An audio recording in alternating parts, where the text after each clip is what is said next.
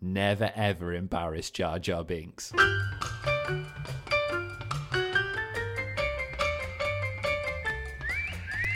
Hello and welcome to episode 15 of All the Way Through, the podcast journey through the Louis Theroux back catalogue to work out if we love him as much as we thought we did. I, as always, am stupid pommy journo Matthew Dunn Miles, and over there flexing her biceps, it's Alex Watson. Hello, Alex. Hello. I was wondering if you were going to call me a derogatory term used for Scottish people there, but you avoided that. I am in some tight lycra that I will be selling for $500 later after I've had a workout. And I'm wearing a camo outfit, which I've actually just reused from past episodes, but it will come into play later on in this episode. You probably won't be able to guess that the topic of this episode is bodybuilding. In all its forms, I would say, but mainly in the extreme. This isn't just weightlifting for the sake of being fit, this is about competitive bodybuilding, performing in front of thousands of people while bronzed up. Not your average gym bros. These are people who are trying to look the most extreme that a body can look. Yeah, nuclear gym bros. We start, as we mean to go on, Louis topless in front of a man who is unimpressed with his physique. Everyone always seems a bit perplexed as to why Louis Theroux became a weird, nerdy sex symbol. But rewatching these episodes, I'm like, oh no, it's because he was topless almost all of the time. There was a lot of episodes where he's got his kit off.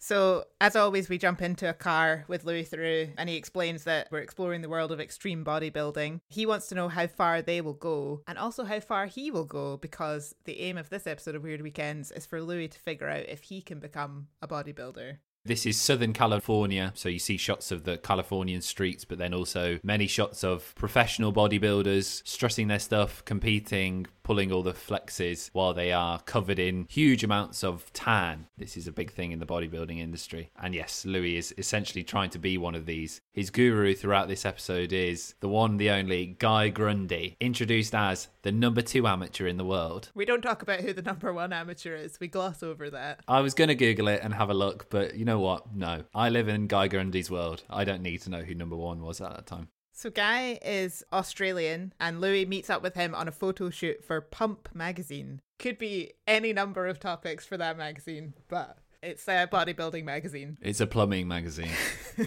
Louis goes to meet Guy on the set of this photo shoot, which is outside in a sort of deserty quarry looking place. And Guy is topless, of course, when Louis turns up. I've written tiny sunglasses, massive pecs. That's a fair summary of Guy. And Louis' first question to Guy on meeting him is You look great. Can we admire your physique? And Guy's answer is Of course, that's why I do what I do. What would he have done if Guy had said no? Would he have just shut his eyes or like put his hands over his eyes or I don't know. But there is a strange sort of lack of physical boundaries that there seems to be with bodybuilders in terms of how they're accepting of being touched or being kind of ogled, which maybe other people would find a bit curious. But I suppose that comes with the territory. He wants to be admired. and admire him Louis does. He gets Guy to flex his bicep and then has a little feel of it. Guy says that he is living life's dream. He's always wanted to come to America to get photographed. And the quote here is Look at girls like this, get to touch them and stuff. referring to some female models that are on the shoot with him. Weird thing to say. This shows that Guy is almost pure id. I've never seen a man who just speaks on instinct more than Guy. But I liked Louis' reaction was just a Easy.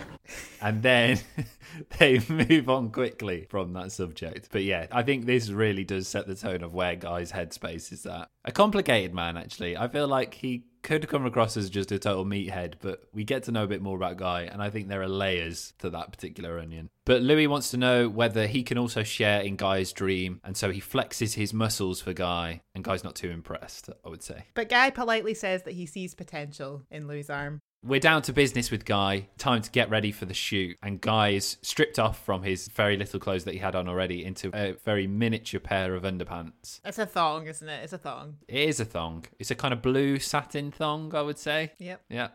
And Louis comments on Guy's tiny underwear, saying, Oh, that's not very much underwear you're wearing. And Guy instantly leaps into, You mean I have a small penis? So clearly, Guy is waiting for this line of attack. He says, People say that bodybuilders have small penises and jockeys have big penises. But Guy's theory is it's all a question of scale. Jockeys, very small. Bodybuilders, slightly larger people. All penises are standard size, right? Yeah, standard issued. And then everyone is just different heights, and that's how it works. Except for jockeys, they do have massive penises.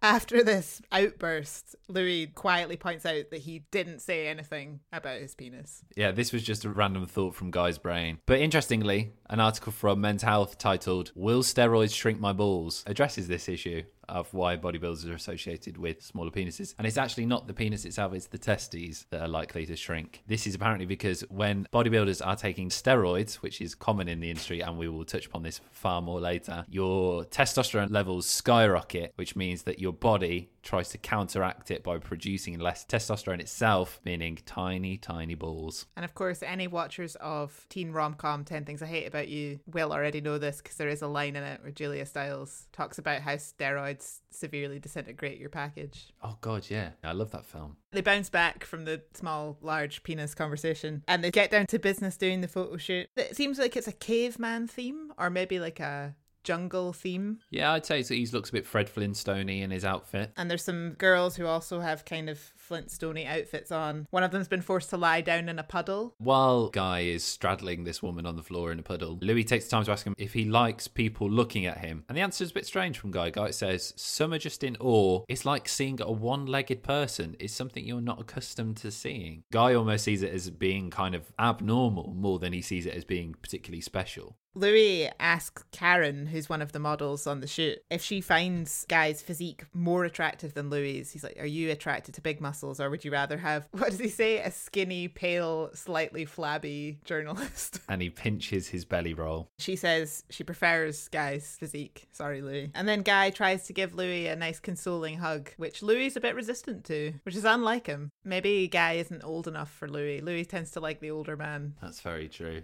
Bit and salt and pepper would have been different. So they start talking about how Guy got on this particular adventure in the first place. And Guy's response is not rocket science. Guy started doing weights so he could get good looking women, is how he puts it. I quite like that he's honest about it. Yeah, the body positive movement hasn't really got there yet, has it? After this, Louis tries to get Karen on her own to again ask her, Were you being serious when you said you prefer Guy's body over mine? And she says, Yes. I was. And then Louis walks off slightly defeated. I really feel like he's playing up to the silly Louis stuff here again. Like he obviously feels a bit freer in this episode than he has for a while. He knows he can do good bits of comedy with this, and he's very much enjoying that.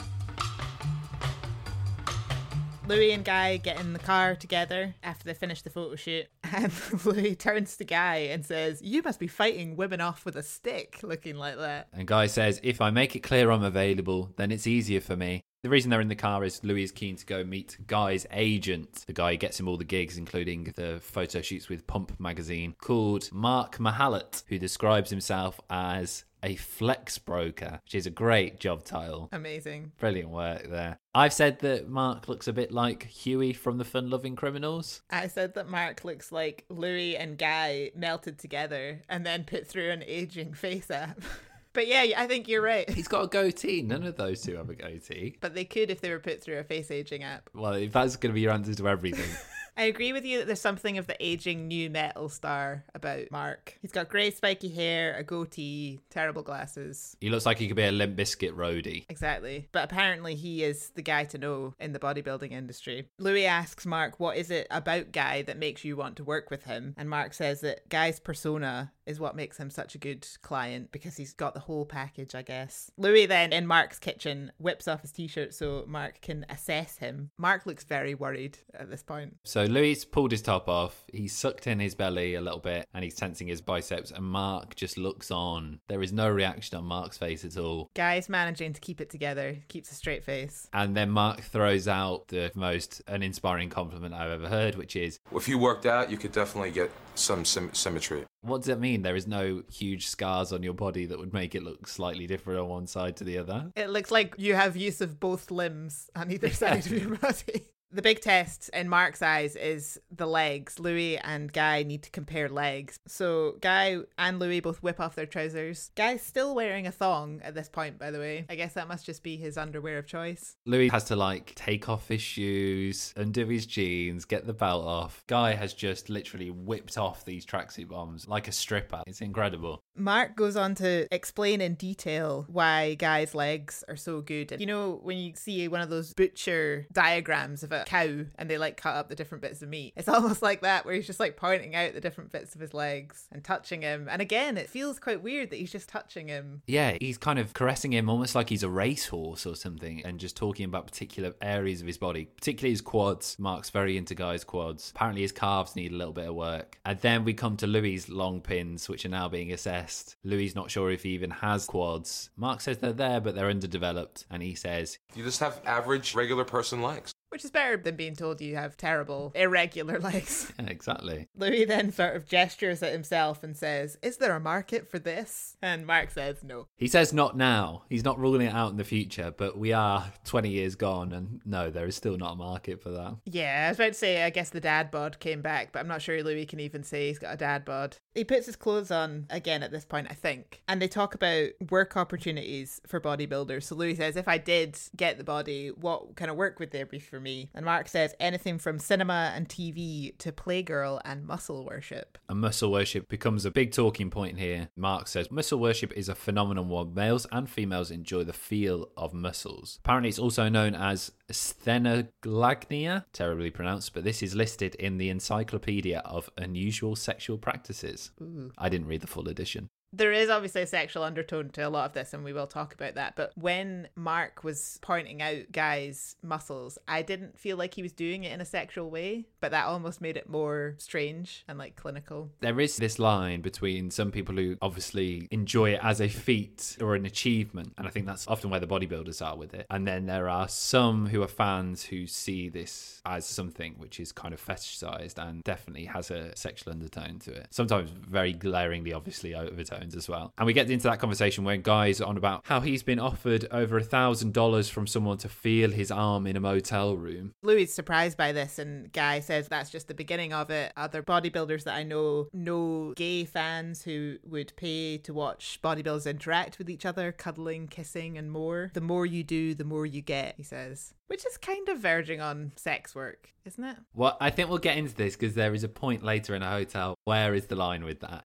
But Louis, playing up his comedy foil, asked Guy if he'd be interested in running this service with him. They could go around cuddling each other. And Guy, in a very quick witted moment, says, My career is going pretty well at the moment. But maybe just keep it on the back burner. Although his career is going pretty well at the moment, they then very quickly start talking about how he sells his used workout clothing to fans, and people pay up to $500 a month for sweaty used workout clothing. This is one of the first points, and this continues throughout, where I thought the internet has just kind of supercharged this. I did a little bit of digging with incognito on, and you can buy used sportswear for sale on specialist sites. One in particular, if you're interested, is called kinky.co.uk, and their description on the section of the site where you can buy this sportswear says they say that sport is the fire that feeds the soul. We believe that wholeheartedly, whether you're an elite at your craft or just a casual player. Sport has the ability to bring people together nice, that may never cross paths in everyday life. We also believe that sport can be used to connect people, but in a very different way. I'm just imagining being the copywriter that had to write that. It's like 80% FIFA statement and then 20% kink website statement. Good that it's UK based though, because we won't have to pay excessive shipping fees. British tracksuit bottoms for British people. That's what we need. Louis then asks, Does this include your underpants? And Guy says yes. And he asks Mark, What could I get for my underpants? Guy says, Well, Louis, you're well known in England, so you probably could sell your underpants. And Mark is so incredibly skeptical. He immediately is just like, Are you? And Louis says, Uh, pretty much. BBC Two.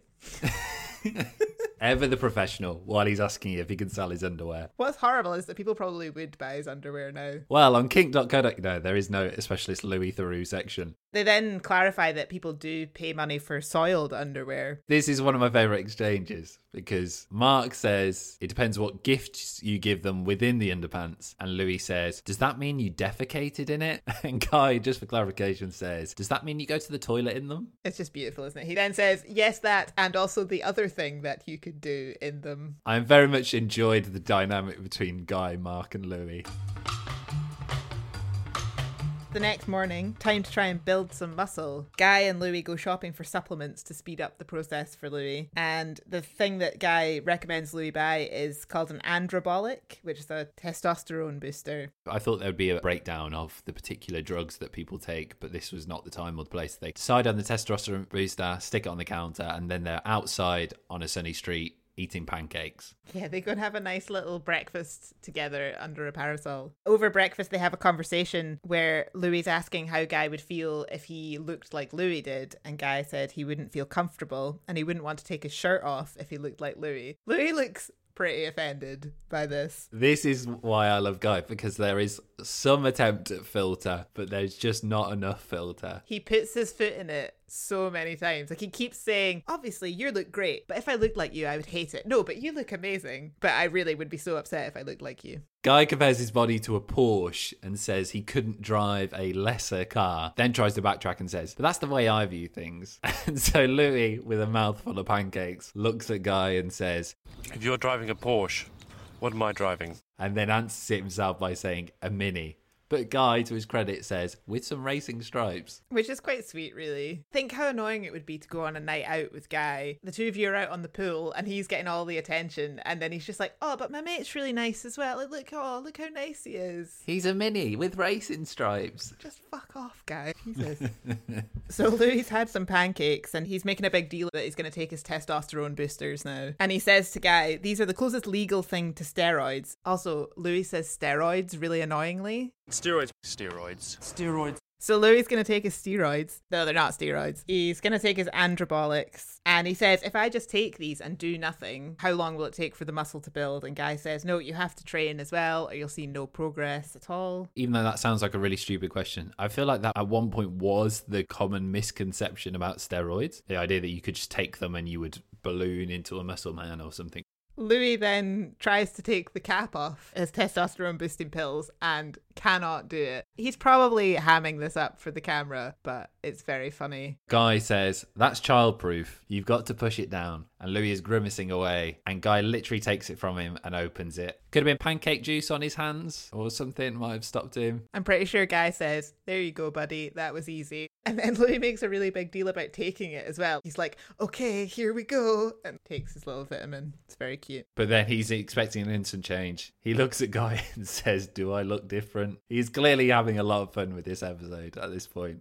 So then we move on from the very closest legal version of steroids to the conversation about steroids. And this is some of the worst, not wanting to incriminate myself language I have ever heard. So if you take steroids, would you inject them? Is what Louis asks. Guy says, if I was to use steroids, I'd be a very mild user. And then Guy's legalese at one point is, and I have once, would have, or if I have ever tried it, I would have tried it once to use a lot and didn't really notice a great deal of difference. Try and charge that, LAPD. You'll never catch this guy. I mean, it gets better because then they're talking about women taking steroids. And Guy says, A lot of women take four to five times the amount I take. Louis says, Would take. And Guy says, Yeah, would take. and then Louis just starts laughing. Take him away, boys. I just love the idea that they must have sat, you know, off camera and talked about, like, okay, you're not going to incriminate yourself, so here's how you should talk about it. And then he just forgets. It feels a bit, I don't know, a little bit immoral to show this footage. Listen, Louis was an undercover cop. That's the big reveal. Louis looks like a cop. They're ready to go. So they're walking through a car park, and Louis is asking about the process of getting steroids. Guy says, If you were getting cocaine or heroin, where would you get it from? Louis says, uh, A drug dealer. And he says, Exactly. And then there was a conversation about how a lot of steroids that people get are from veterinary practices. And Guy, again, using his best advice from a lawyer, says, I could have taken stuff that was for sheep. Or horses. I was kind of interested in what is the value of this steroid industry. And according to QY Research, which is a market research company who's done a big study into this, the value of the steroid market, even with most of it being illegal, would be up to 17 billion US dollars by the end of 2025. So that's probably come down since this documentary was filmed, right? Because I feel like steroids aren't as commonly used now as they were then. Well, this is what I thought, but this seems to say the opposite. It says at the moment it's reached 8.6 billion, and this is both anabolic steroids and also corticosteroid, which is slightly different. But they said that together they are worth 8.6 billion, and this is going to continue to rise. Maybe it's because it's not talked about as much in the media, or you don't hear it with professional athletes or in particular fields anymore, but it seems that it's moved from the highest level of athletes and it is kind of permeated into gyms and communities all around the world. So they get into Guy's car with the top down. He's got like a sweet sports car ride. They're in LA, aren't they? Yeah, this is Venice Beach, California. It looks like an early thousands music video slash Grand Theft Auto at some point. And they go to Gold's Gym, which is world famous. Is this where Arnold Schwarzenegger used to train? It was where he trained. It was featured in a documentary called Pumping Iron, which was released in 1977. And this was the first time Arnie was ever on film and essentially spawned him as the star that he is. I think everyone, if you've ever, ever gone to a gym, has probably seen somebody in a Gold's Gym top at some point. They are a huge brand now. As they get out of the car, Guy says, You ready, Louis? This is where you make it or you break it. Can I just point out that we are now nearly a quarter way into the documentary, and this is the first time anyone's going to do actual weightlifting. There are a lot of people already working out inside the gym. See footage of some very, very muscly people. And Louis has got himself a training session with an ex Marine drill sergeant who's called Frank. And he trains bodybuilders, but also performance athletes. And he himself trained as a boxer. And then he says, We can do a bit of that if you want. And they have a very cute little back and forth. Oh my god. If I was told this man was an ex Marine and he looks like he could be an extra in Goodfellas, a bold, kind of tough New Yorker looking guy who's in good shape, and then Louis instantly like shadow boxes at him. And I've just wrote, For the love of God, Louis, this man is an ex Marine. He'd probably chop your arm off if you went too close. I actually think Frank is one of my favorite people in this episode because I think I expected him to be like one of the scary wrestling coaches, and then he was just really sweet. Frank is the greatest man in this documentary. I absolutely adore Frank. So he says he's got to be honest, he can tell that Louis isn't a bodybuilder already, so he's observant. But then he sort of says, actually, you know, bodybuilders don't live the most healthy lifestyles. They cut out carbs to make their diet have more protein, I suppose. And he says they've got no strength in their core. Louis immediately then says, So what you're saying is bodybuilders are wimps. They are wimpoters. And Frank says, Well, I wouldn't say that to one of them. And then we cut to the training montage we've all wanted to see, which is Louis pumping iron with Frank helping him out. He is grimacing again, making lots of noises as he lifts some dumbbells and pulls down some weights. He's pointing out that veins are popping out in his arms, which is very sweet. Look, Dad. And there is an absolutely hilarious exchange where Louis is pulling down a weight and he shouts, What's happening to me? And Frank, in all seriousness, says, You're turning into a machine. While they're still doing that, Louis says, I can't stop. And Frank has to physically stop him and say, No, you need to save yourself for the next exercise now. He's also started referring to Louis as Big Lou. Then Louis lifting a big weight above his head and he starts to struggle. He immediately says, I've got nothing left. I need help. And he has to get Frank to come and help him. But Frank kind of makes him wait just for an extra second. And Louis says, Oh, you kind of left me hanging there. And Frank says, I think it's important that you need to feel that. He's got to feel the burn. How's he ever going to get better if he's not broken himself down? They're talking about his potential and where Louis could go next and whether he could be in a competition. How long would it take him to get competition ready? Frank says, if you do everything right, we could have you ready for a competition in a year. And he states that this would be for a natural show. And this is a term that we hear a few times over. It means that the implication is you've taken no steroids or any kind of drugs to improve your performance or physique. And Louis asks, well, does that imply that shows that are not called natural shows are allowing people to take drugs? And Frank says, it could be assumed maybe that this is the case. So Louis is about to go and do a leg workout with Guy because bros don't let bros skip leg day. And he asks Frank for any advice on doing legs. I thought this was really sweet that Frank says, Don't do more than three sets of 10 or you won't be able to walk. Three sets of 10 isn't actually that much, is it really, when you think about it? So they're going to be doing some heavy weights, I guess. He's breaking him in easy. He's looking after him. And then they say goodbye. Frank goes off with a Marine salute and disappears. But if you want more Frank, and I think I do, I do. It's good to know that Frank, following this documentary, started acting in 2002. No way. Yeah, he gets into films, and his biggest role was in Alpha Dog, the Justin Timberlake film. I haven't heard of that film. It's his biggest role. He's also done something with Denzel Washington, so What kind of roles does he play? I think generally kind of goony gangster roles. I wouldn't want to typecast Frank. He might have done a lot more. He could have played Winston Churchill for all I know, but it seems to be mainly gangster films. Frank, if you're out there, we salute you. I would go and do weight training with Frank, and that's saying something because I could not be paid to go and do weight training. He'd leave you hanging though, and he'd call you Big Al.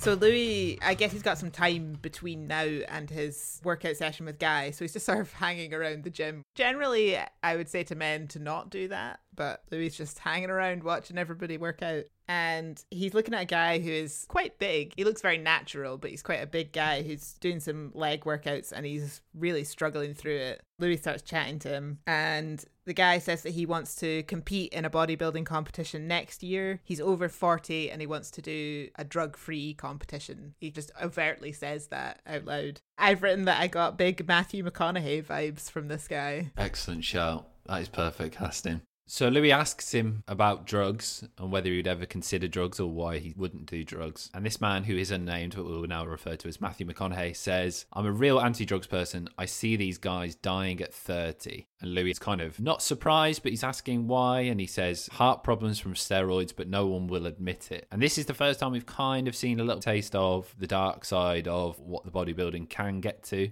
It's been touched upon before. We've talked about steroids, but not the negative effects of steroids. And from studies, this guy isn't incorrect. There's a study from the American Urological Association from 2016 that says bodybuilders have a mortality rate 34% higher than that of age match US male population. So they do run a risk with this lifestyle. They say the cause is unclear, but the mortality rate supports the possibility that use of performance enhancing drugs and unique competitive training may contribute to their death. It's almost like a bit of a chilling moment, that really, even though it's so brief. And then Guy turns up in a nice stripy top, which I was a big fan of, and is just kind of his usual friendly self. They then start to do their leg workout. Guy goes first, and then Louis goes second, with Guy sort of training him. And Louis decides that this is the point where he wants to talk to Guy about the steroid use and steroid deaths. I maybe wouldn't have done it when they were in the middle of this potentially dangerous workout. Guy gets very defensive straight away. He says there are negatives to the sport, but people just want to put you down and they'll always immediately jump to steroid use and criticize you and assume that you're doing steroids when you maybe aren't. He basically says it's people who have no idea about bodybuilding.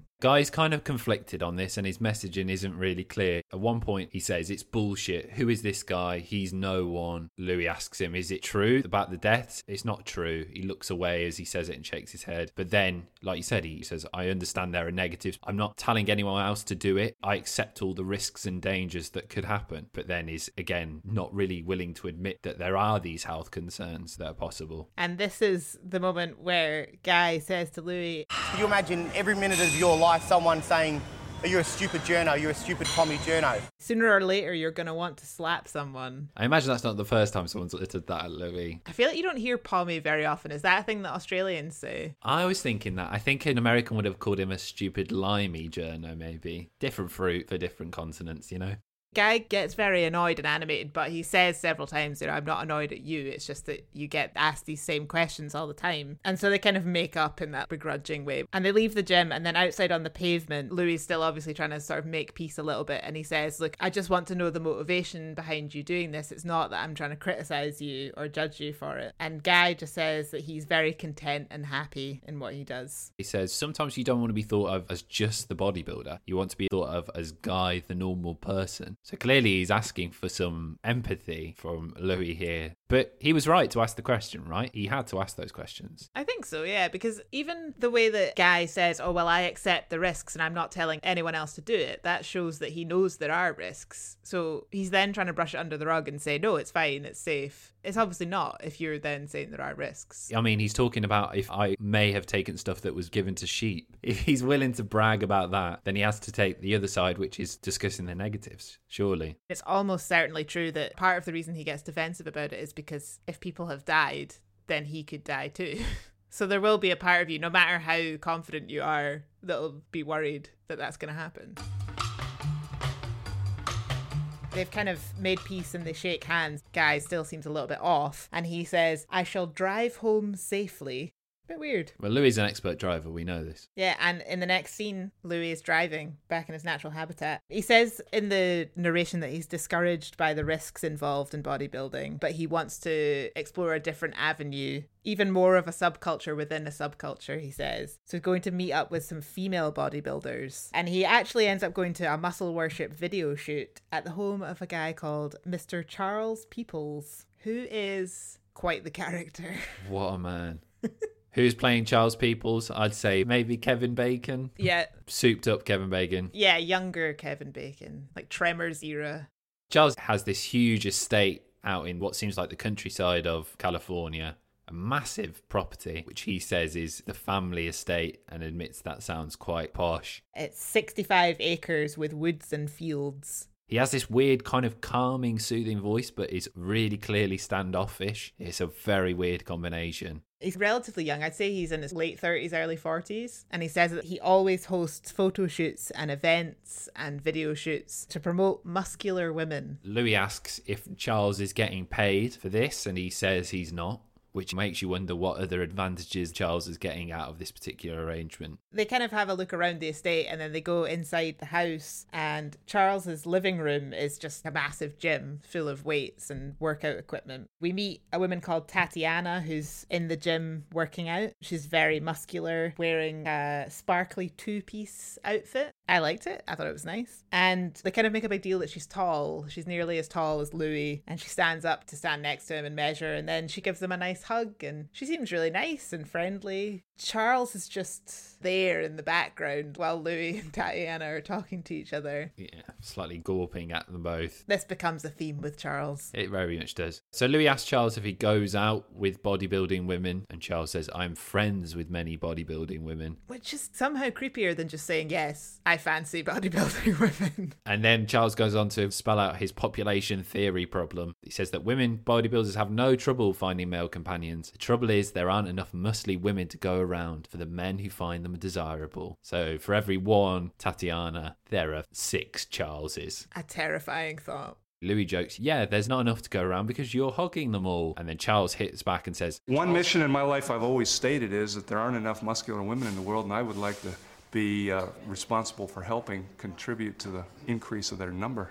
Oh, it's very odd. Yeah, but never mind that. He's very sweaty right now. I did want to say that. He's wearing like a sort of black ribbed sweater, and yet he's, he's visibly sweating. He's perspiring a lot. So he goes to get changed into something more comfortable. Cut to the next scene. And for some reason, Charles is now dressed like 90s Kylie Minogue.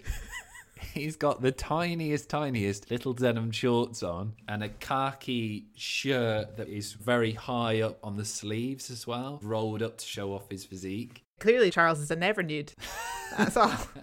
and we're not going to shame anyone for that. Those shorts are Tobias Funke shorts. They're insane. How warm is it that that's what he's wearing? And before this, he was wearing a woolly jumper. What is going on? A man can't regulate temperature.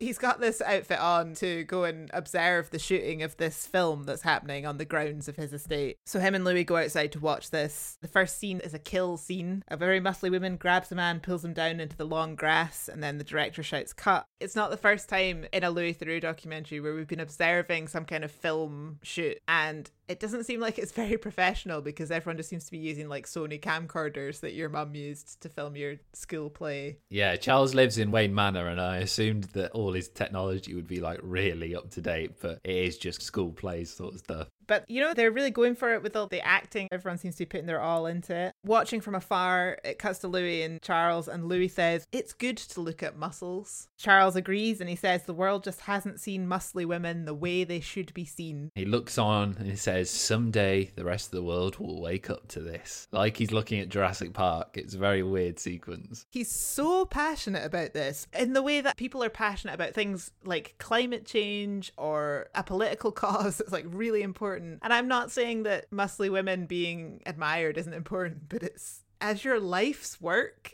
He later describes himself as an activist, and he really, really is an activist for this cause. But for what gain? It is so bizarre. So then we go to another scene where a muscular woman, she's in an army outfit and she is again killing an enemy troop, I suppose is the idea. And so he is being pinned down to the floor and then she is strangling him to death. And he kind of grunts his way through this scene. Charles wishes he was down being strangled to death, and so does his audience, I'm assuming. He said he wouldn't have a problem with it. So there's a few women who are appearing in this film, and they don't all get named, but we go and not even speak to, just look at this woman called Stacy, who's a very muscular woman. She's kind of just standing posing. I assume she's being filmed. And Charles is talking about how the female body is about curves, and the mainstream wants women to be stick figures and wants them to be a straight line, and that's not how he thinks women should be. They should be muscly and they should have curves. Charles says that he prefers Stacy's look to mainstream sex symbols of the day. So they mention Claudia Schiffer, Pamela Anderson. Cindy Crawford. I think that gives you a good idea of what era we're at and what issues of Playboy probably looked like at that point. Louis says he doesn't personally get it. Charles says, I would stack up Stacy against any of those women, and they have no chance in terms of desirability in comparison. And Louis says, in a deep way, it doesn't float my boat. But Charles says that Louis has just been brainwashed by the mainstream and he'll figure it out and he'll understand that muscly women are more attractive.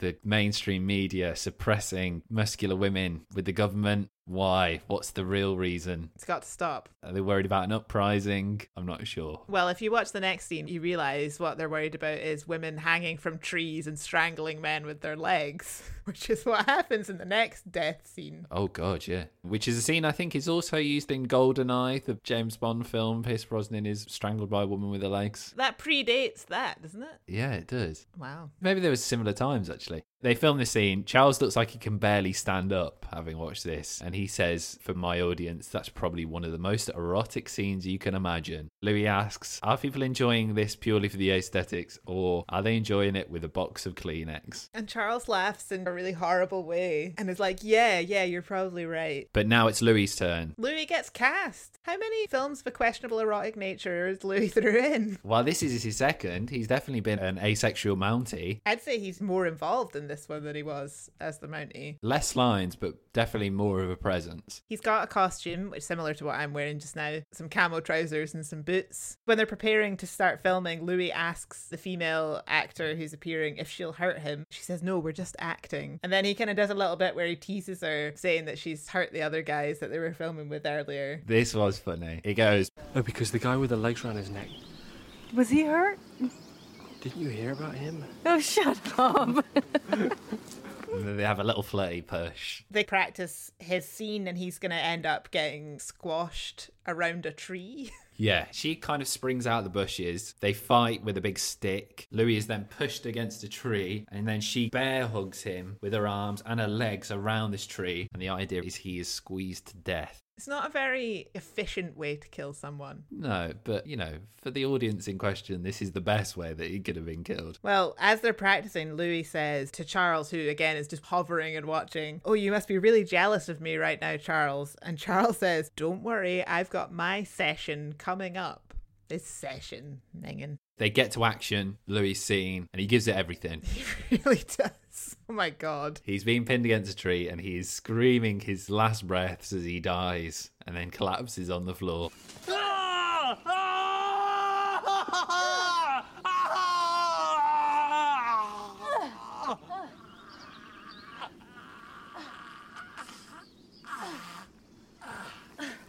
And the director slash cameraman says, You really gave it 110%. Even Charles says, that was a Kleenex moment, I guess. Ugh. Louis says, It's a bit odd to be a figure in one of your fantasies, Charles. At this point, I just wrote, Good Lord.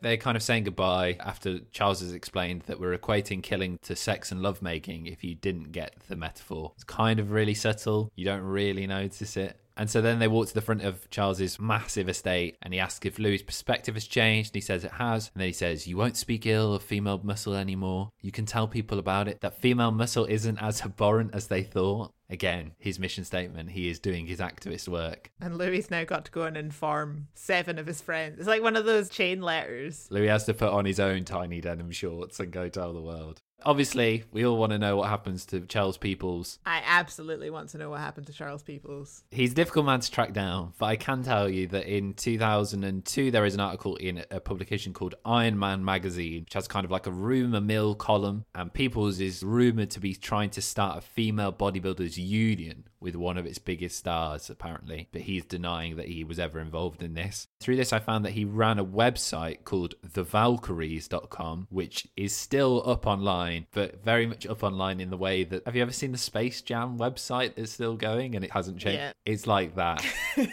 But what gets better is through this, there is a YouTube channel, and Charles has put together original songs and music videos. No. no. Yeah. What kind of songs and music videos? Well, one of them is kind of a spoof James Bond theme called Miss Wonderlick is Back. Miss what? Wonderlick. Oh, God.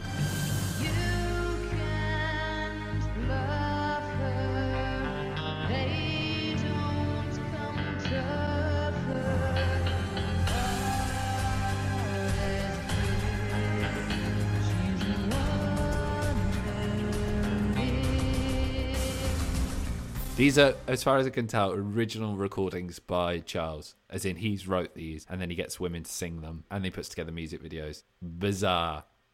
and unsurprisingly, the camera quality is fucking atrocious. Louis says that he started to see the appeal of a powerful woman. So he decides that he's going to go to a private session with Tatiana, who he met earlier at Charles's house. And she's got a meeting set up with a fan to arm wrestle with them in a hotel room. Again, this is something where I wrote there is absolutely no way this hasn't been supercharged by the internet. You're absolutely right. They don't specify that it's arm wrestling until they meet up. Louis just says she's going to wrestle with someone. And then when they meet up, Tatiana says, Yeah, I'm going to arm wrestle with a guy. And immediately I was like, Okay, that makes me less wary of this situation because it seems less sexual to just arm wrestle with someone. And she says that she gets paid $300 to arm wrestle with someone for an hour. How can you arm wrestle someone for an hour? I don't think I've arm wrestled anyone in God knows how long, but I don't think I ever did it more than once at a time. She says that it's not always arm wrestling. Other guys like different things. She did specify it's always guys, and they like to see you posing like you would at a competition, but they like to see it up close and in different clothes. So she says sometimes she'll wear dresses, sometimes she'll wear bikinis, sometimes she'll wear underwear. It's just whatever they like. And all this while they're approaching the lobby of the hotel. And at this point, Louis, in his classic stage whisper, says, Can we talk about what you're doing here? And Tatiana says, No.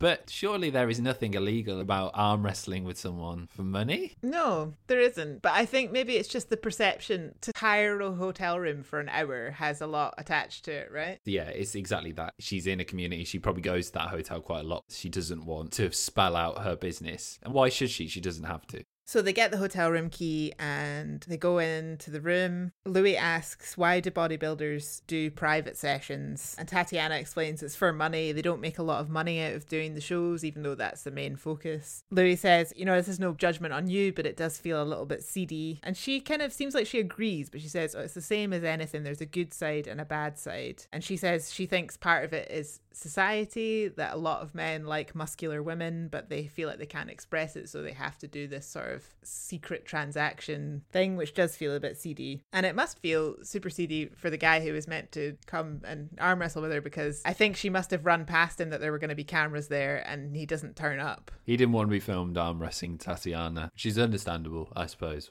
Would have been interesting to see them. I suppose we kind of see the fans of these people later on, but to see someone who would literally paid $300 to arm wrestle Tatiana would have been an interesting insight. But that just means more time for Louis and Tatiana to act out what would happen if he had paid for the session. They get straight into some arm wrestling. Louis does some really good straining. He strains away, pushing against Tatiana, and she says, This is usually where I start trash talking.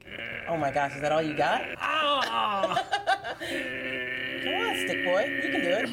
Take me down. I'm a girl. I'm just a little wimpy girl. It's quite satisfying to watch, isn't it? Because Louis is really putting it on, and then she's just sat there like, "Is this it?" And then obviously Louis doesn't win the arm wrestle and gives up. Tatiana says, "Oh, this is the bit where I'd hold your hand and say, "Oh, you nearly had me there. You did a really good job." This is where the lines kind of blur because then he's like, But how actually did I do? And she goes, No, you were pretty good. And he's like, "Are- you doing the bit now or uh, did I actually do well? And it kind of gets a bit confusing. I feel like it's fairly obvious that she wasn't even breaking a sweat. Louis says, Well, we've still got 40 minutes left of the hour session, so what should we do? And they just like mess around in the hotel room. She lifts him up like a giant baby, which looks quite enjoyable. First, she kind of fireman carries him over her shoulders. Then she cradles him like a giant baby. Then Louis is determined to do the same to her. Because he asks, Do they lift you up? The men normally. And she says, Well, normally they're quite small, so they can't. And then obviously he gets that in his head, like, Okay, well, I have to do it now. The only way he manages to do it is again lifting her like a giant baby. I see a romantic spin off coming. It feels a bit like, you know, when you go on holiday and it's bad weather and you're like trapped inside in a hotel room or a caravan or something, and you and your siblings or cousins are just like, okay, how are we going to entertain ourselves? We have nothing here. And you just lift each other up for fun. My cousin nearly broke my back doing this. So yeah, I know that feeling well. Speaking of backs, this is another thing. She then stands on his back and then they kind of relax on the bed. They bounce around the bed a bit. And then Louis immediately says, It feels like there's an erotic element to this. And Tatiana says, You have to know how far to take it. The sexual element of that scene does exist, but it's not where she is. And she talks about how for her, it's just nice because even if she's not sexually attracted to the men, the fact that they even think of her in that way, she describes it being neat. She says that the way she combats any unwanted behavior is she's just very nice and clean. She probably plays a little bit naive, I think, which seems to work for her. It's a funny one, isn't it? Because she is massively strong, and it sounds like all these guys are pretty small men, so she has the position of power, I suppose as they leave, Louis says that after this he can kind of see the appeal and he says, Oh, thank you for showing me what it's like. He says, It's so unusual to be thoroughly dominated by a woman. I was getting big Dean Pelton vibes from community. Hmm. This better not awaken anything in me. Tatiana is still going and still bodybuilding. She has a profile on Instagram, on Facebook, and she still posts quite regularly and still seems to be in great shape. So, yeah, more power to her. She's obviously found something that she loves doing. She says in the episode that she's quite new to the scene, so she's maybe quite young. In the episode, she's probably not quite young now. No, she will have aged. She is not a time traveler. Although not mastering time travel, Tatiana Butler has at least mastered Zoom. I caught up with the bodybuilder, model, and all round entrepreneur about her journey into bodybuilding, arm wrestling with Louis, and her biggest realizations in the last two decades. What was your initial journey into bodybuilding? I actually was super skinny my whole life. I went to Spelman College and I used to do runway for Bronner Brothers and things like that. And what happened was once that time passed, I noticed that as most girls do, like my body started changing. You know, I started to get hips or what I thought were hips and all that jazz. So I was in Manhattan and I was training, but I was training like two, three hours a day. And there was this guy, he came up to me and he was like, you know, you're doing it all wrong. So I was like, how dare you? He's like, well, my wife, she's a pro bodybuilder. And he was like, you have the frame for this. And I was like, get out of here. I'm an actress. I do, you know, modeling, things like that. I don't think that's for me. I met him again the next day. He pulled out a magazine with Lenda Murray on the cover and he was like, that could be you. So the model in me was like, oh, cover. But I also fell in love with the mixture of femininity, beautiful, real, huge muscle bellies, and glamour. And once he said that and he said I could have that, I was like, and that's what I want. Where we first meet you in this documentary, you are behind the scenes of a film shoot with Mr. Charles Peoples. Yeah, that's right. That's right. Oh my gosh. What are your memories? Did you make movies with him in the end? Well, no, we did Gladiatrix, and I think we did something for Women's Muscle. It was like a muscle magazine. Every now and then I'll talk to him, but I never got a chance to go back. Is he still in the scene? Yeah. Like I still see him like on Facebook and things like that. So it seems like he's still very much in the scene. This is the year 2000 when we're seeing you, or kind of late 1999. What's the biggest thing you've learned since then? The biggest thing I've learned is it's what you do, not who you are. And that's the hardest lesson that I had to learn. I kind of rose to the top pretty fast. And once you get to a certain level, you start to think that what you do is equivalent to who you are. And it's not. It's really not. You have to fight really hard to make sure that you carve out who Tatiana is, who Tatiana the bodybuilder is versus who Tatiana the person is versus who Tatiana the model is. And the other biggest thing that's probably on the same lines, going in, you have to search yourself and figure out why you're doing it. Are you entering a contest because you just want to win a trophy? Are you entering a contest because you want to beat a certain person? Are you entering a contest because you want to be business? Are you entering a contest because you just want to look good? You have to know why. If you don't know why, it's easy to be eaten up by the sharks.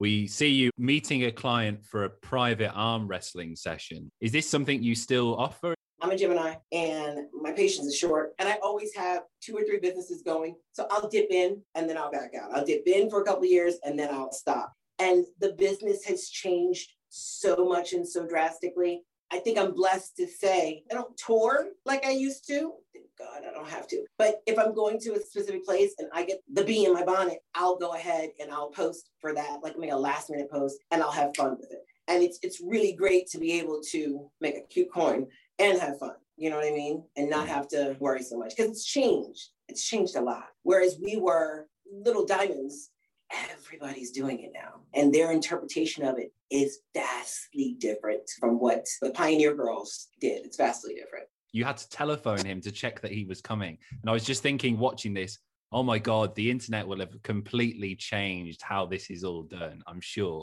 Absolutely. Absolutely. Oh my gosh, I forgot about that. Yeah.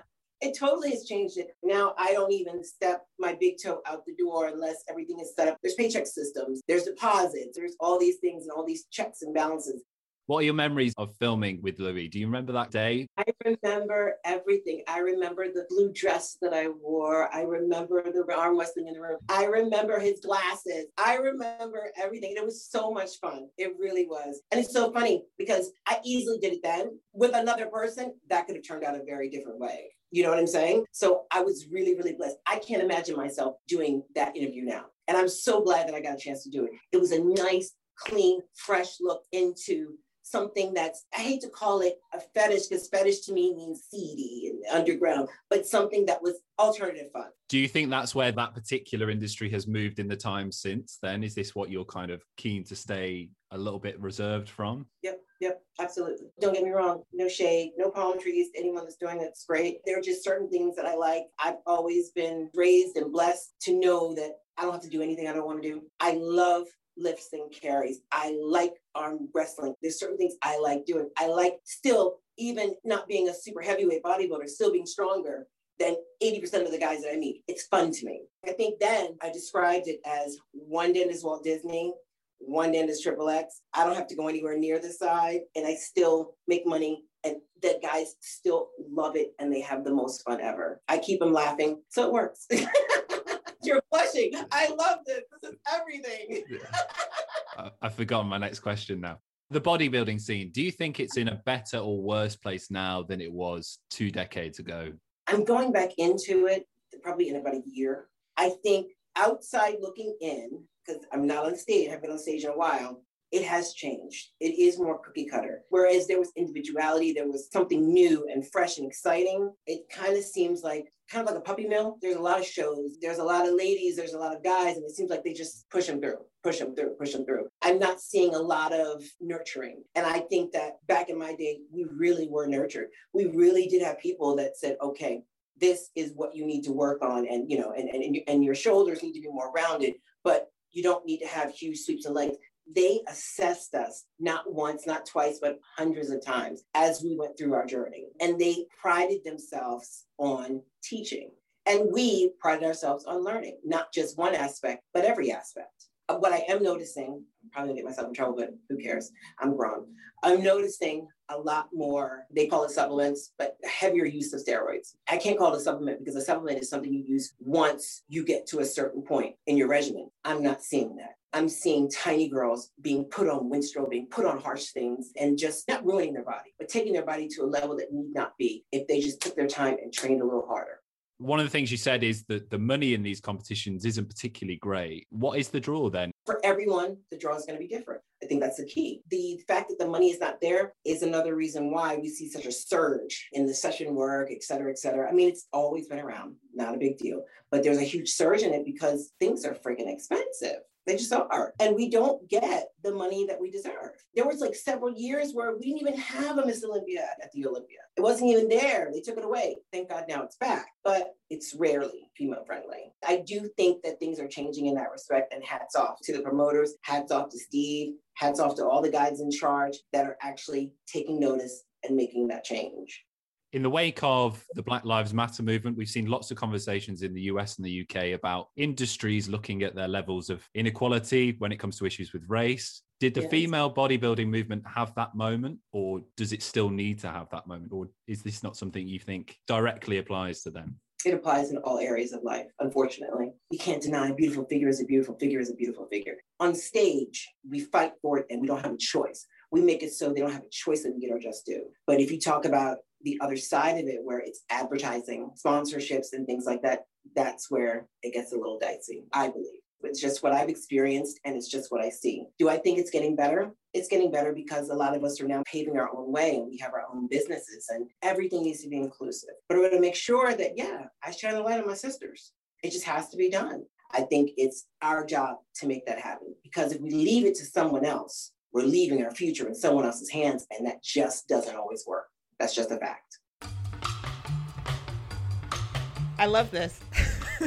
Louis says, You know what? This whole bodybuilding thing, I've got real potential as a fan. But if you were going to be a fan, this is where you need to be because it is the Jan Tana Classic, which we are told is the event of female bodybuilding. Would you like to know what Jan Tana is? we meet her. We do meet Jan Tana, but also Jan Tana is not just a woman, it is a product. The number one supplier of airbrush spray tanning to professional bodybuilders and fitness models. Now, that's quite a smart name when you think about it. Exactly. You'd be shocked to hear that it was Charles that invited Louis to this event, by the way. and here he is, setting up his stall, still in his never nude shorts. Louis asks, What do you do with your stall? Like, what are you selling? And Charles says, We've got some t shirts and things like that. But I don't want us to be thought of as a business with a product. I think of myself more as an activist for female muscle. I can't work Charles out, even slightly. But then Charles kind of gets into laying down the rules of this female muscle worship. And he says, For me, never ever embarrass the people that you are admiring. Charles says other fans do do this. They're kind of fawning or embarrassing themselves in front of these women. What's the measure of embarrassing someone? Some of Charles's behavior could be construed as quite embarrassing. Yeah, do it classy like Charles and do a t shirt of them and wear some never nude shorts. Louis says he wants to meet some other fans other than Charles, and he asks where he should go. And Charles says you should go to the lobby of the hotel where the athletes are staying. That's where the fans will gather to try and meet them in the hallway. So Louis goes there, and there are a couple of guys already waiting. We speak to one of them very briefly who has a kind of like mullet situation going on. He says, Muscle women are awesome. And Louis doesn't hear him, so he repeats it, Muscle women are awesome. And then Louis says, Is that why you're here? And he says, I like it a lot. That's why I'm here.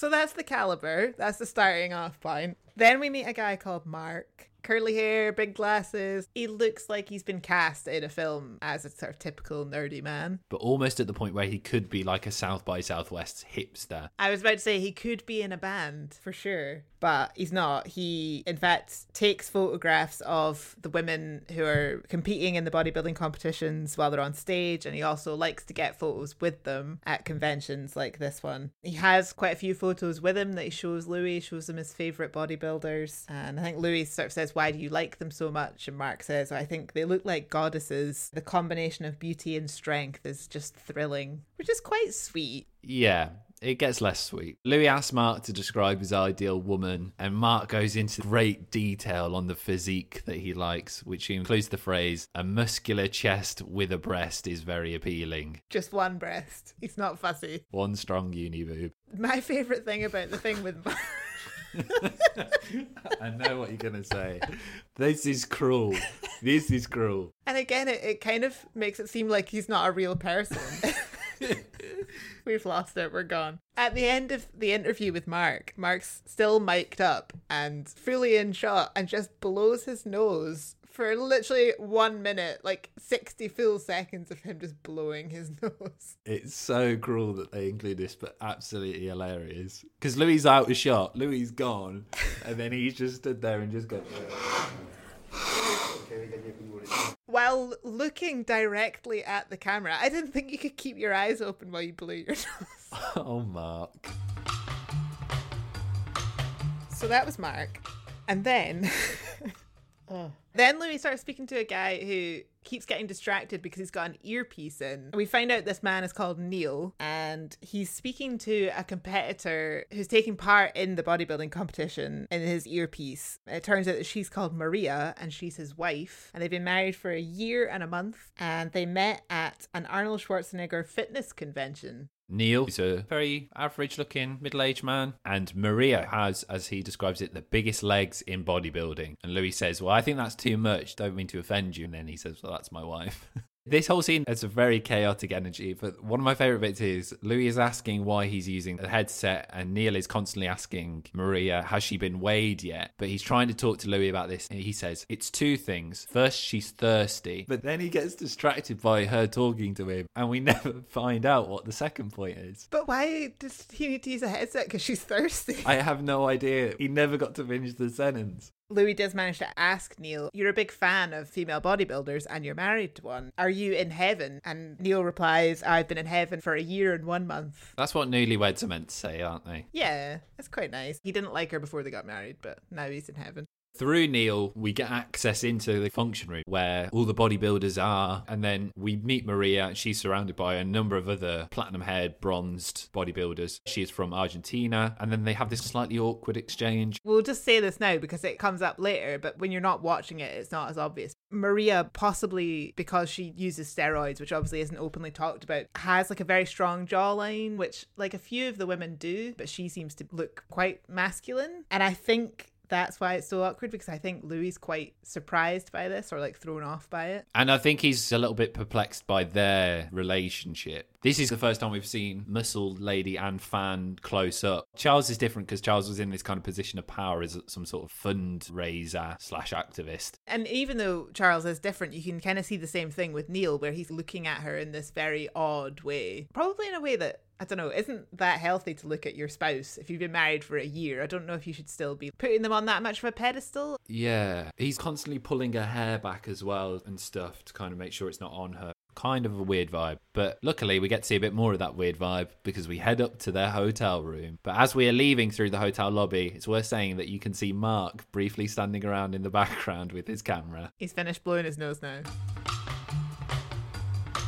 So they get to the hotel room and settle down for a chat. Louis asks Maria how people react to her, and she goes for the positive and she says, People send me things, they send me flowers, people send me flowers from the UK. And Louis says, Oh, what about in the supermarket? And she says, Oh, people call me sir. And Louis says, Well, that must hurt. How does it make you feel? And she says, It does make her feel hurt, but she just has to ignore it. Neil pipes in at this point and kind of doesn't really offer anything except saying it's deep seated, rooted behaviour. Louis suggests maybe part of it is that mainstream society just doesn't really like muscly women. Maria says, Well, no, actually, I think that lots of men do like muscly women. She says she thinks it's 95 out of 100 who are attracted to muscular women, but they just won't admit it or they don't feel like they can admit it. I think clearly she is overestimating the appeal to men, but I understand why she has to do that. Just to reiterate, I know we said she has the biggest legs in bodybuilding, but she is very, very muscly, like extremely muscly. So it's not just the same as a woman that's toned from going to the gym. Then Neil turns the question on Louis and says, What do you think so far? What's been your kind of takeaway? Louis says he's impressed by the dedication of these people to get their body in this shape, but he raises the S word again, steroids, even though it didn't go well with Guy. He wants to talk about steroids again. And Maria laughs. Why not? I mean, Because it's nothing bad for you. Really? You make it mad if you have used with it. Yeah. You know, it's like alcohol. If you take a little sip of something, it's good. Which again, she's kind of implicating herself by saying that. Yeah, and then even Neil says steroids are kind of old school. People don't use it anymore. The price of it has gone way down because of that. Again, Neil, how do you know about the price of steroids? But from what we've read earlier, that's not really true. The demand for steroids still is out there.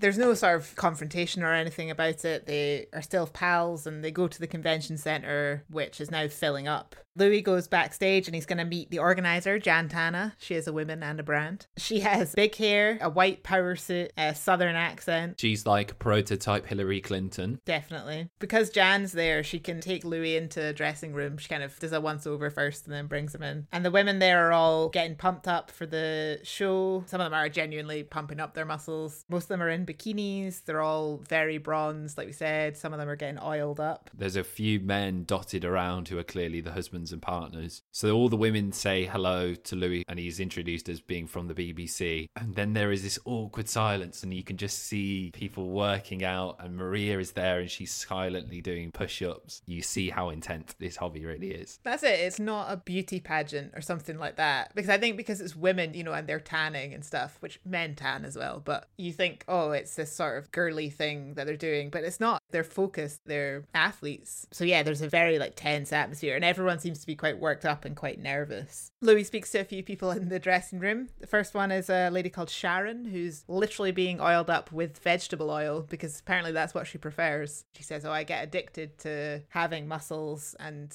addicted to training." She says it's difficult to accept yourself any other way. Yeah, the next woman says she's been dieting for 20 weeks. So she's looking forward to being finished so that she can stop dieting. When you're a bodybuilder, you work up to a competition. They're not always as jacked as they are for the competitions. So you have to put your body through quite a lot. And Louis says, Oh, right, so you don't look like this all the time. And this woman says, No, I try to stay feminine off season. Even though she wants to get all these muscles and have her body appear a certain way, then she feels like she has to adhere to how society wants her to look the rest of the time and be feminine. That must be quite a struggle. Yeah, definitely. And I think the interesting question Louis asks is if this competition wasn't a thing, would you still want to look like this? And she's like, Yeah, of course, this is how I like to look. It's a real achievement for her. And I suppose that is difficult to kind of balance those two things in your head, probably. In a sort of similar vein, Louis then speaks to Maria again and asks her why she got into bodybuilding. And she said that she just always liked the way that muscles look on girls. She knows it's not conventional, but she thinks it's sexy and that's how she wants to look. So, So it's time. All the heavyweight women, as the man behind the curtain says, need to get backstage because they are about to go on for the big show, the Jan Tana. There is a military kind of guard element on stage, all these military guys, and then Jan Tana appears on stage. There's a judging panel. I've Got the Power is playing over the speaker systems, and then all the women kind of strut onto the stage, and then they all start doing these set poses that they have to do to kind of show off particular muscles. While this is happening, Louis is standing with Neil, who's clearly nervous for Maria. Louis takes this time to sneakily whisper to Neil, It's not natural, is it, to look like that? Neil says, Well, you know, Maria doesn't want to be average. She wants to be different, and this is how she wants to look. And Louis, this is the first time where he kind of broaches what I think is probably the elephant in the room at this point with Neil and Maria, where he says, Do you see a certain masculinity in it? And Neil says, Oh, yeah, in some of them, not in Maria. I do find it interesting as well that Louis puts this to Neil and doesn't take this up with one of the bodybuilders. In some ways, I feel like Louis is more judgmental in this episode than he is in a lot of other episodes. Immediately as he leaves the stage, he decides that muscle worship isn't for him. That's it, he's done. He was going to be a fan, but not anymore. He doesn't really explain why either. He's just like, yeah, not for me. But he goes back to the dressing room, and Maria's there getting tanned up again, and he asks if he can help. But this is the kind of sad bit because he's asking if we're getting painted up because have you heard whether you're going to be into the final round? Obviously, there must have been a heat and then you go into the final. And she has not made the final. Maria didn't make the final. And Neil is very perplexed and sad by this. He doesn't know what she could have done. And apparently, she's had this routine that she's planned that she doesn't even get to perform. So they're going to go take some photos outside the exhibition centre. But that's just for them. And it's really sad. I feel really sad for her because she's clearly put so much into this. It's a shame because they are trying to put a brave face on it, but you can tell that they're really disappointed. So they go off to take their pictures, and Louis is going to head off too, but he wants to go and say bye to Charles at his activist stall first. And again, little judgmental Louis comes out here where he says, I was backstage and there were women with deep voices and stubble. And Charles is immediately like, oh, yeah, well, that takes away from it. It's because of the steroids. And Louis says, could bodybuilding on this level exist without steroids? Because it seems like the majority of people are on steroids in some way. Charles says, no, the idea of that angers him. He can show examples of women who increase muscle mass without drugs. Louis says he finds the way that these women look quite shocking. And Charles says, oh, well, that just leaves more women for me. Ever the activist. That being said, though, Louis does say then that seeing these women was one of the most amazing things he's seen in his life. And obviously, we know that he's seen a lot of amazing things in his life. So, But this is also a man who was very excited by a call centre once. That's number like three on the list. Then the bodybuilders are above that. And then the New York tour bus. Louis is sort of getting ready to wrap things up now, but he's going to go back and see Guy at Gold's Gym again. Louis says to Guy that the thing that struck him was that there was so much effort put in for the bodybuilding shows, the competitions, then there was very little reward. Like you don't seem to get anything. And Guy says, Oh, yeah, that's definitely true. He thinks it's harder for women to be bodybuilders. The way that he puts it is that he thinks that they cross a boundary. And it's this thing that we were talking about before where you're sort of toeing the line between masculine and feminine. And on one hand, you're expected to be masculine enough but then you're still expected to be feminine. And where's the line on that? And there's a lot of judgment either way. And then Louis asks about Guy himself. When does he feel the best about being a bodybuilder? And he says, looking in the mirror and seeing what you've accomplished. And then Louis kind of raises the question, what about 20, 30 years down the line? What will you think? And Guy says, hindsight really is 2020. I'm going to show this video to my grandchildren when I'm older and say, this is what your grandpa did. He says they'll think I was kind of famous. And like you said, Guy seems to be one of these rare people who actually just says like whatever comes into his head. And maybe there's something in the honesty of this, but you want people to think you're kind of famous and that's the only motivation behind doing this. It's quite a strange thing to say. And then we come back to the health question. And again, Guy sets out this weird logic. And he says, if it happened, I'd accept the consequences because I've lived a great life. But I know for a fact it's not going to happen, as in the consequences of steroid use. But he's thought about it but it's not going to happen. But he is thinking about it. And that's quite a sort of unsettling ending. And I would like to know what happened. well, Guy. So, Guy Grundy is still around, still going, and he is now a actor, a director, a script writer, as well as being a former bodybuilder. Interestingly, I found an Ask Me Anything that he did on Reddit, where members of the public can submit questions and he will answer them. John Coffee 23 says thoughts on the current state of pro bodybuilding. So this is 2014, specifically the huge mass monsters and the amount of drugs these guys are taking. Guy Grundy replies, "The guys are huge, but we're having a lot of deaths." And he refers to a guy called Nasser recently and another pro just died. The sport rewards the freaks these days, and you only get freaky by taking a lot of drugs. I think the sport is hurting itself. When your legends die before they are 45, it's very sad, and something is clearly wrong. The judges are to blame. So clearly, something switched in Guy's head as we've talked about a few times, is customary. You have to end a weird weekends on a funny, joyous moment to take away from the horrors that you've seen. So we go back to Louis and Tatiana's first meeting when she's in the sparkly jumpsuit and they're on a mat on the floor and they're arm wrestling. So they'd arm wrestled before. That was all done for the camera, unless it was out of time, but anyway. And also you can see that there's someone else filming on a camcorder. So that's being filmed for Charles's personal collection as well, presumably. That's in Charles's music video somewhere. Basically, obviously, Tatiana's beating Louis at this arm wrestle, and then Louis fakies her and pretends that he's giving up. So she relents, and then he beats her. But she laughs. She clearly finds this very funny. Dirty moves from Louis there. So, Alex, the question is Is this good Louis or bad Louis? I think this is good Louis. I think we're back to form with the Weird Weekends format where he is trying things. And I think he also talks enough about the important issues as well, like about the steroids. I feel like when we talked about the wrestling episode, we were a little bit frustrated that he didn't talk about that more or he didn't force it more. So I think that this one, he's obviously pushed that more. But yeah, I do feel like it's not aged amazingly well. It's mostly about the women and it's very much about how they're fetishized and it's very much men always looking at women without the women really getting to talk that much. There's a lot of that with Charles and Louis just like looking at women. Although it's one of the episodes that includes a lot of women, which is quite rare for Weird Weekends. The women didn't really get that much of a voice. What do you think? I agree. I think this is good, Louis. The concept is really clear and even though he switches halfway through and he goes from trying to be a, a, professional bodybuilder to being just a fan of professional bodybuilding women, that switch is good because it lets him go down this really interesting alley. Well done, Louis. Good job. Well done. And if you would like to get your own Jan Tana air spray, the code is all the way through. There is no code. We have no sponsorship deal with Jan Tana. We should. Jan, call me. There is no better way to advertise a tan than on a podcast, a purely audio medium.